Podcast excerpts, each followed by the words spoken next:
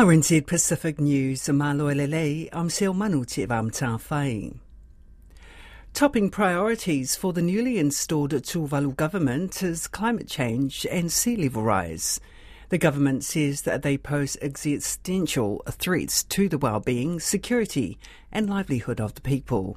Don Wiseman has more. The new government, under the stewardship of Feleti Teo, says in a statement that addressing climate change and mitigating the effects of rising sea levels are of utmost importance for it. It says it'll provide every available form of support and aid, including efforts to minimise the impact of tidal surges. The government hopes to improve shipping services and also wants to look at electoral reform. It says it supports its special relationship with Taiwan and the broad aims of the Tuvalu Australian Falepili Union. But it says the initiative lacked transparency, which it promises to address. The government says working with the Australian government wants to establish a workable arrangement and one that safeguards the integrity of the sovereignty of Tuvalu. Governor Arnold Palacios is appealing to the federal government to make the Northern Mariana Islands part of the essential air service community in an effort to bring down sky high fares. Mr. Palacios says they need to help to improve the air service within and to the Marianas. He says at the moment a 30 minute economy class trip between Saipan and Guam costs around 600 US dollars.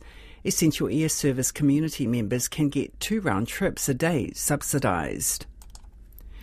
There's anger among non government organisations at a World Trade Organisation meeting in Abu Dhabi. In the past, there's been a large contingent of civil society groups given access to the gathering of the world's trade ministers. But this year, that's not happening. A representative with the Pacific Network on Globalisation, Adam Wolfenden, says his colleagues have been detained for handing information to journalists and taking photographs, which is creating an air of uncertainty. We've sent a letter to, to the WTO Director General. I know this has been raised by a number of governments, including New Zealand, the concerns around the way civil society participants are being treated, and yet there's still no clarity. And if anything, it feels like the way that we're being dealt with by local security is escalating. Hotel workers in Canada are calling on Fiji Airways to stop putting up their flight crews in the Sheraton at Vancouver Airport. Hundreds of hotel workers, including some from Fiji, are protesting their pay.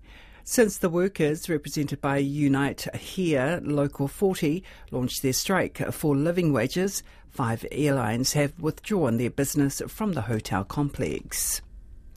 The director of an environmental charity in Rarotonga says the term mineral harvesting being used to describe deep sea mining is greenwashing.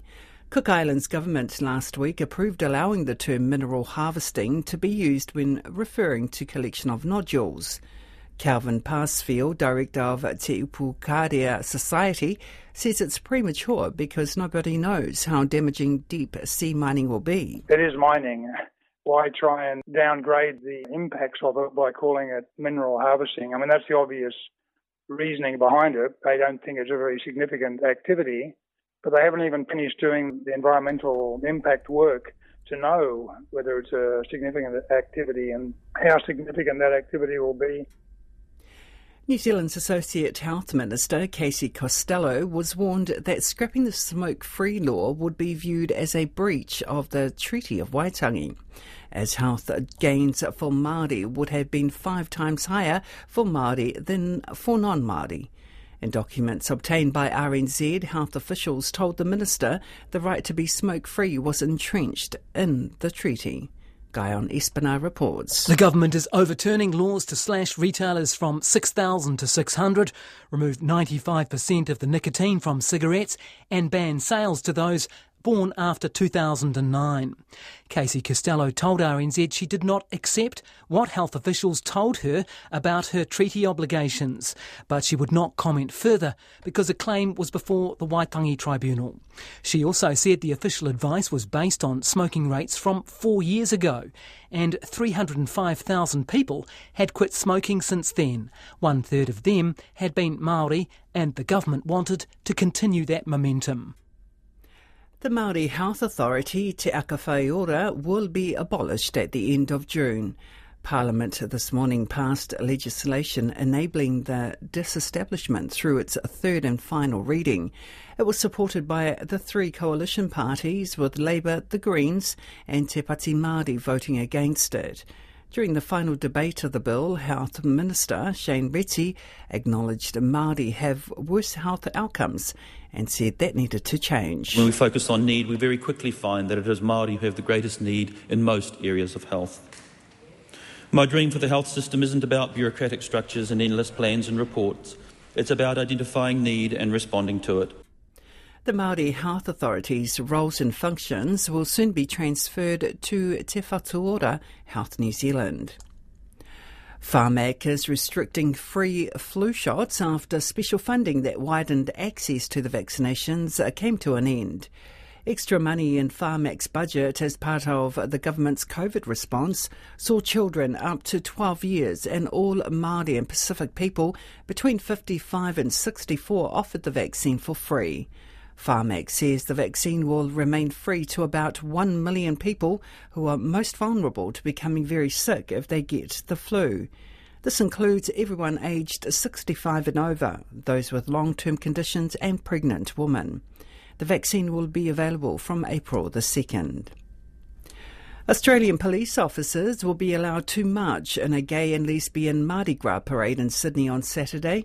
Parade organisers originally asked the police not to take part following the arrest of an officer for the murder of a gay couple. The BBC's Simon Atkinson reports. New South Wales Police said they were delighted their officers could now take part in Saturday's parade, as they have for the past 20 years. The Forces Commissioner said they'd agreed not to wear police uniforms in light of the current sensitivities. The alleged murders of Jesse Baird and Luke Davies, whose bodies were found on Tuesday, have shocked the community. Mr. Baird's ex partner, a senior constable with New South Wales Police, has been charged with double murder. Once a flashpoint of police violence against gay activists, the march has long been seen as a unifying event, and so the earlier decision to ban police entirely had a mixed reaction. Poachers in South Africa killed almost 500 rhinos last year. That was despite increased government efforts to tackle the illegal trade in horns from the rhino, an endangered species. The BBC's Shingai Nyoka has the details. The state-owned Hluhluwe Imfolozi, Africa's oldest reserve, accounted for more than 300 of the roughly 500 rhino killed in 2023. In recent years, authorities have tightened security around Kruger National Park, which helped to lower poaching incidents there by almost 40%. The general spike in rhino poaching has dealt a blow to conservation efforts, which saw an increase in the rhino population in South Africa. Rhino horn remains highly prized in traditional medicine in East Asia, and international criminal syndicates often work with locals. South Africa convicted 40 poachers last year. In sport, there's been another injury setback for the Crusaders, with new first five Rivez Reihana ruled out of action for a month with a shoulder injury. Noah Hotham and Taha Kemara are in the halves for Saturday's Super Rugby Pacific game against the Waratahs in Melbourne. World Rugby has unveiled a revised format and fixtures for the Pacific Nations Cup. It's a six team annual competition featuring Canada, Fiji, Japan, Samoa, Tonga, and the USA. The competition matches will be held in Fiji, Samoa, Tonga, the USA, Canada, and Japan between August 23rd and September 21st.